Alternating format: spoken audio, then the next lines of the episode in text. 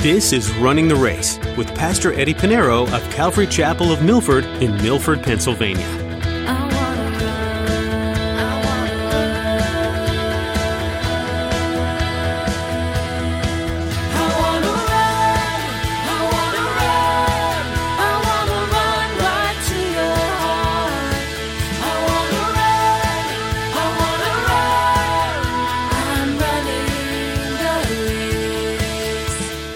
I have believed. I know whom I have believed. He didn't say, I know what I believe. What? I know what I believe. No, I know who I believe. It's not a what, it's a who, it's Jesus Christ. And that's important for us to know Jesus Christ. You know, you can know about Jesus, you can know about Jesus doctrinally, theologically. The question is, do you know him personally? Have you ever read the Bible and there came a point where something clicked and you felt like you knew who Jesus was, how he is as a person? The beautiful thing about Christianity is that it's such a personal faith. In today's message, Pastor Eddie will be talking about the importance of knowing who God is, not just in knowledge, but in a relational way.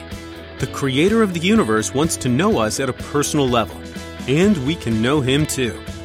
Well, let's join Pastor Eddie in the book of 2 Timothy chapter 1 as he continues his message, Be Loyal to the Faith.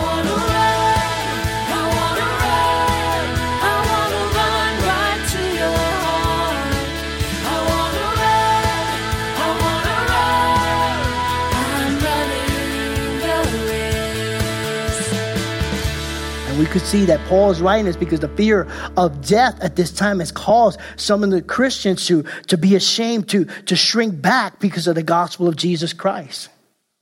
But Paul reminds them that Jesus Christ brought life and life more abundant. And as a matter of fact, he conquered sin and death. When he rose from the grave, he conquered sin and death. That's why Jesus commanded us not to fear. And saints, we need to be ready, not to fear. You know, I love what Jesus said in Matthew chapter 10, verse 28. He says, And do not fear those who will kill the body, but cannot kill the soul. But rather fear him who is able to destroy both soul and body in hell. You see, we're worried about, you know, life, you know, yes, be a good steward, take care of yourself.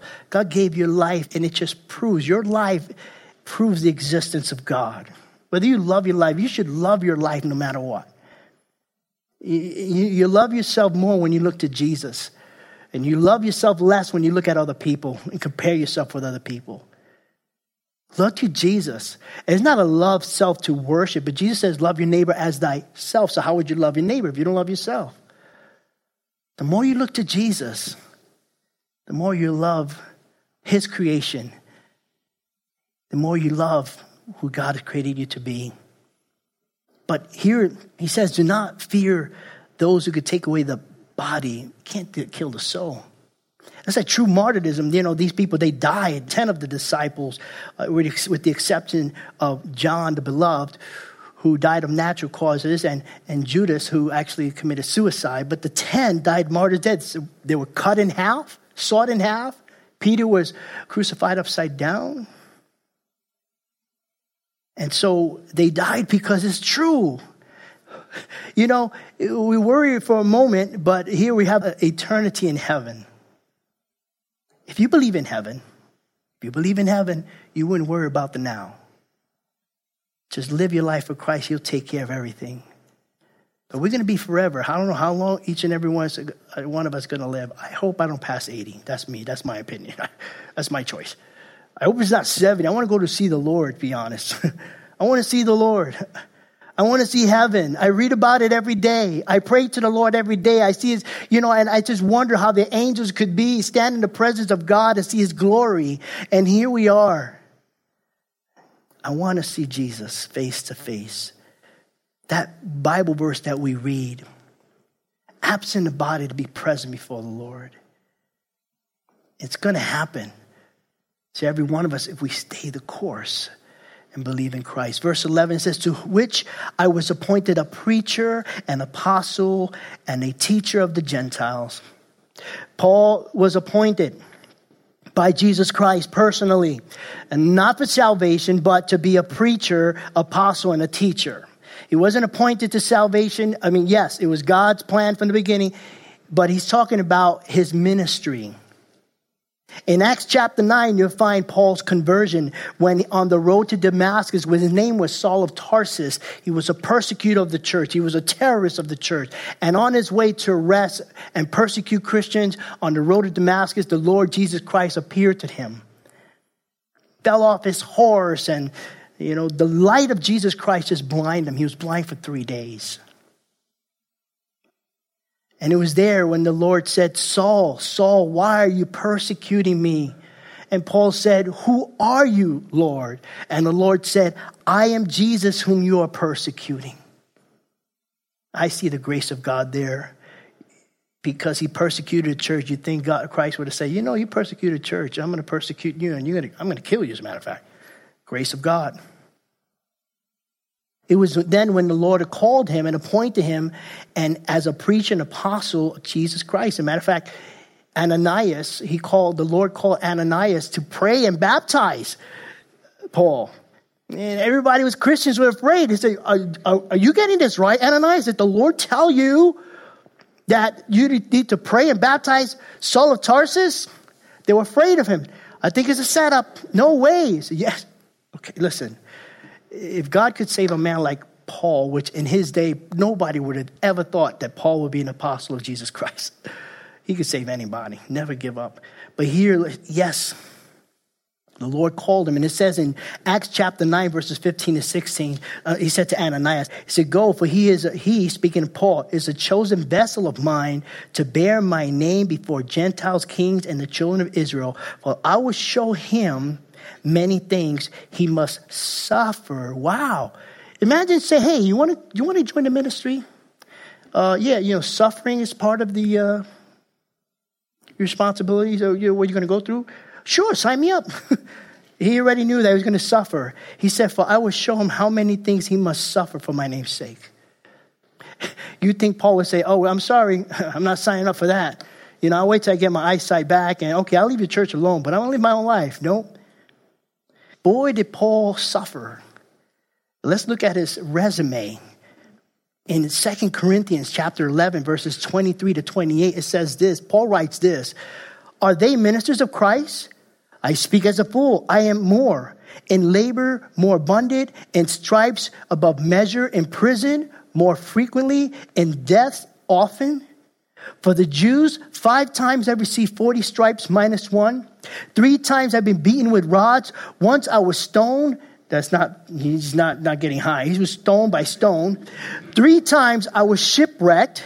A night and a day I have been in the deep, in the journeys often, in perils of water, in perils of robbers, in perils of my own countrymen, in perils of the Gentiles, in perils of the city, in perils in the wilderness, in perils in the sea, in perils among false brethren, in weariness, and toil, and sleeplessness often, and hunger and thirst, and fasting often, and cold and nakedness, and oh yeah, besides the other things what comes upon me daily.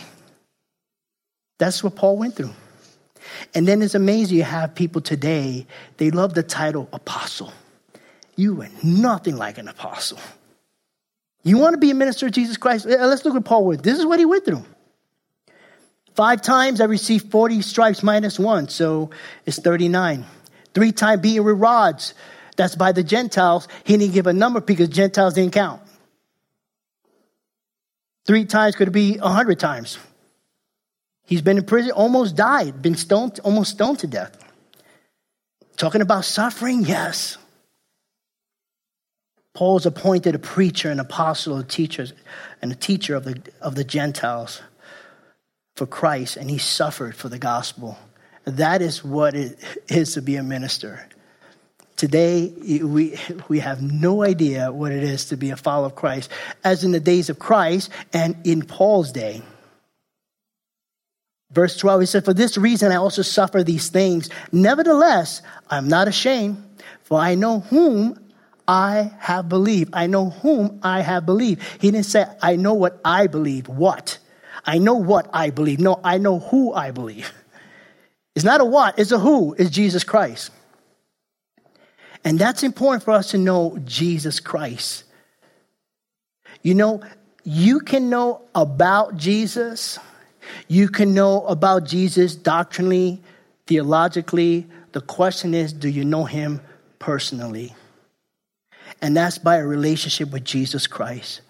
Again, I'm going to give you this verse again. It's in there.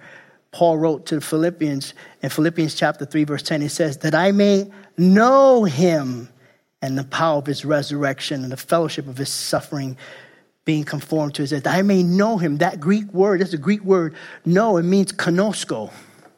It means not to know about, but to know personally by experience intimately. I knew about Billy Graham, but I don't know him personally. You understand? A lot of people know about Jesus, but don't know him personally. And that's the difference. He says that, for I know whom I have believed, and am persuaded that he is able to keep what I have committed to him unto that day.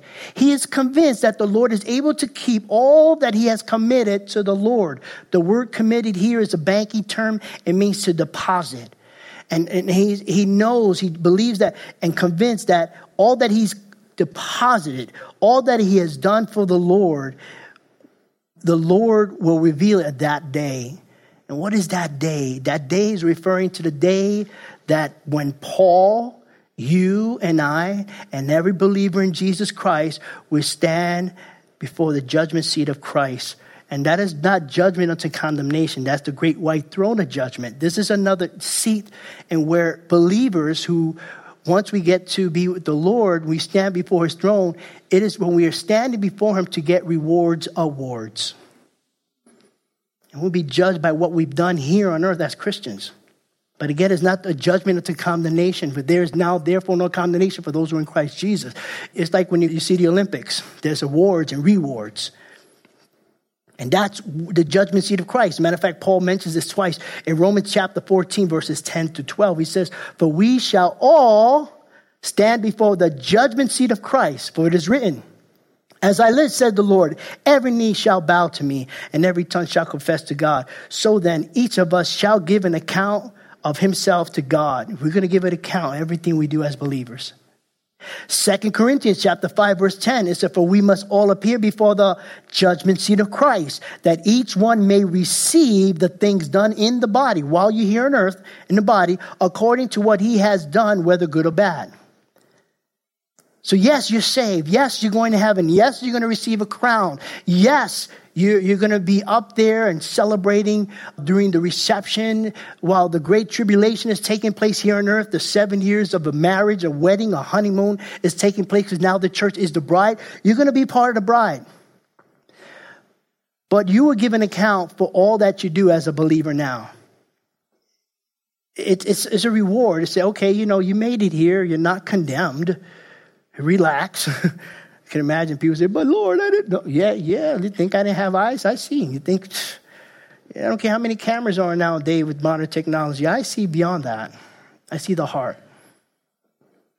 And I see all that is done. So he's, he's, Paul is expecting that all that he's done, that, that day when he stands before the Lord, it will be revealed. It's, it's for him, it's for the Lord. One day, one day very soon, we all will stand before the judgment seat of Christ. I don't know about you, but I want to hear more than the Lord say, Well done, thy good and faithful servant.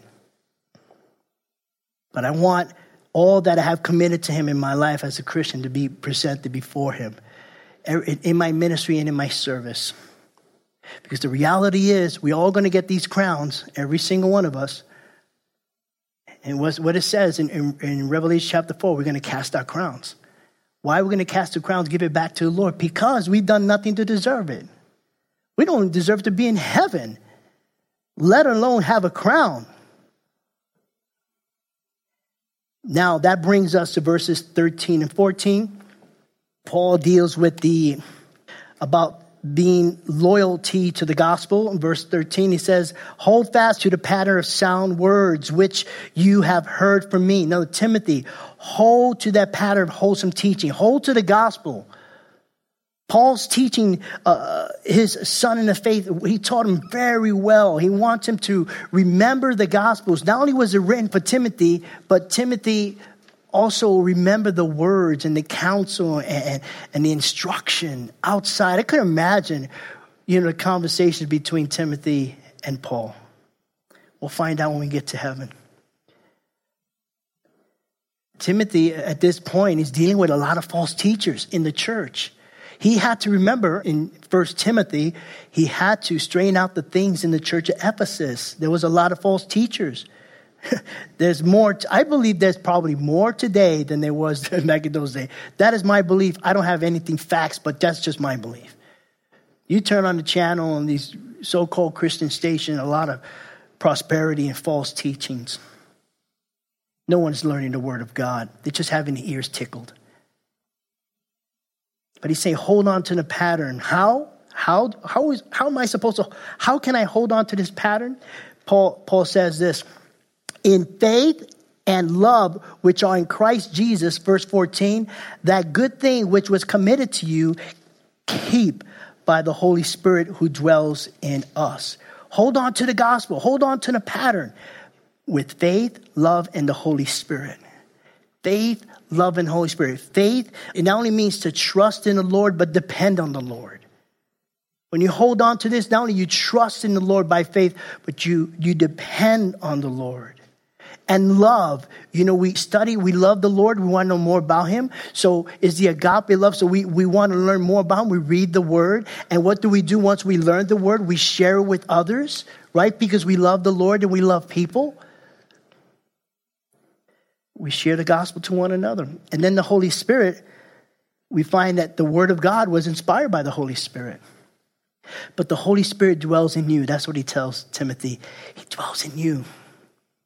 You know, Jesus said that when he told his disciples before he went to the cross, he said um, that he was going to send the promise of the Holy Spirit. And he said, and the Holy Spirit will bring to remembrance the things that I have taught you. I don't know about you, but sometimes I come used to come to a passage where I had difficulty understanding it, and I'm like reading, reading, reading, and then you know, maybe a month down the road, oh, now I get it. Or I'm sharing the gospel with someone and you know, you think you have to memorize scripture, which is good to memorize scripture, but you, you get to that point, oh, I hope I know what I'm saying. But when you by the power of the Holy Spirit, all of a sudden, you remember Bible verses.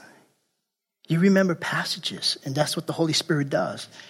And that's how we keep true to the gospel.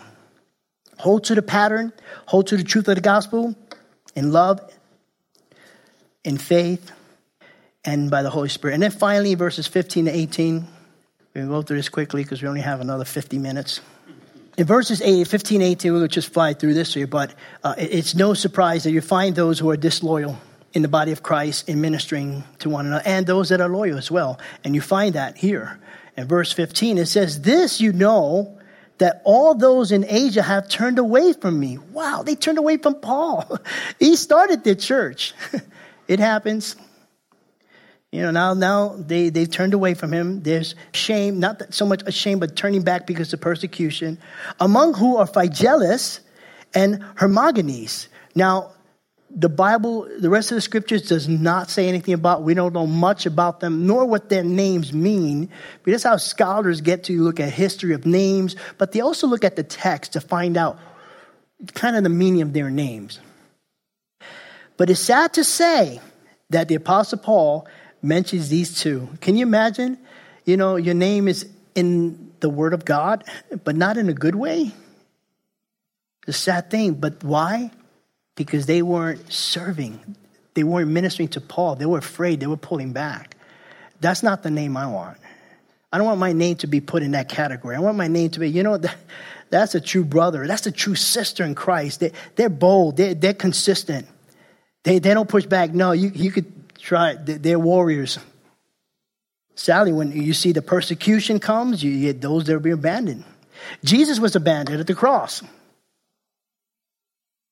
At the cross. With the exception of, you know, John is the only disciple there, the youngest one of all of them, about 18 years old at this time. began to follow Jesus when he was 15. He's 18 years old. Right there, he's at the cross. But all have fled. All have left. So Paul, he probably, you know, was encouraged. Hey, wait a minute, my Savior was abandoned. He was left. You know, Jesus was rejected in, in, the Gospel of John, chapter 1. He was rejected by his own. He was the Messiah of the Jews, Israel. They rejected him, and now his disciples rejected him on the cross. How many Christians today are now rejecting the gospel because of persecution? You know, the church needs the church, especially when there's persecution. You know, we need to be, if we can't reach out to them, be there, we need to go, we need to pray, get on our knees and pray for them. That's the best thing you can do is pray for. So can you imagine your prayer? You know, it goes it goes faster than a satellite. you know, you send a message and it hits a, you know from your phone. You send a ping right for your phone and it hits a satellite and calls someone else. The prayer goes a lot faster than that, and it can go anywhere around the world. I remember Corey Corrie ten when she when Chuck Smith was saying that when he met Corrie ten when she was getting of that age where she was about to pass, she was getting too old. She was she couldn't go anywhere. She couldn't travel, and she was really disappointed um, that she was unable to go and minister and you know share conferences what they do. She was wanted everywhere. If you know the story of Corrie ten I recommend you. Um, there's some movies out there, documentaries out. It's great. But Chuck Smith said, said to her, "Well, you can pray. What more you can do is just pray for someone who's in another part of the world." And that's what we can do. And we need to encourage one another, love one another. Jesus, by this, everyone would know that you're my disciples with the love you have for one another. We need to care, pray, minister for one. Verse 16 to 17 says, The Lord grant mercy to the household of Onesiphorus. His name means help bringer.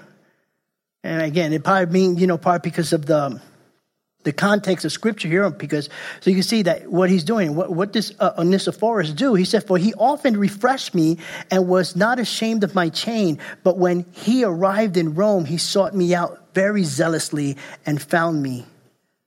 The lord grant to him that he may find mercy from the lord in that day. That's the day the judgment seat of christ.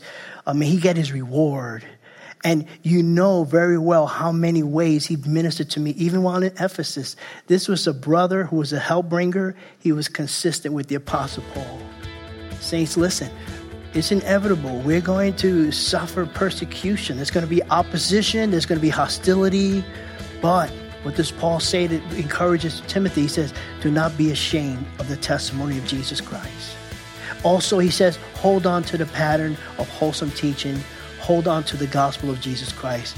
Be loyal to the gospel. Amen.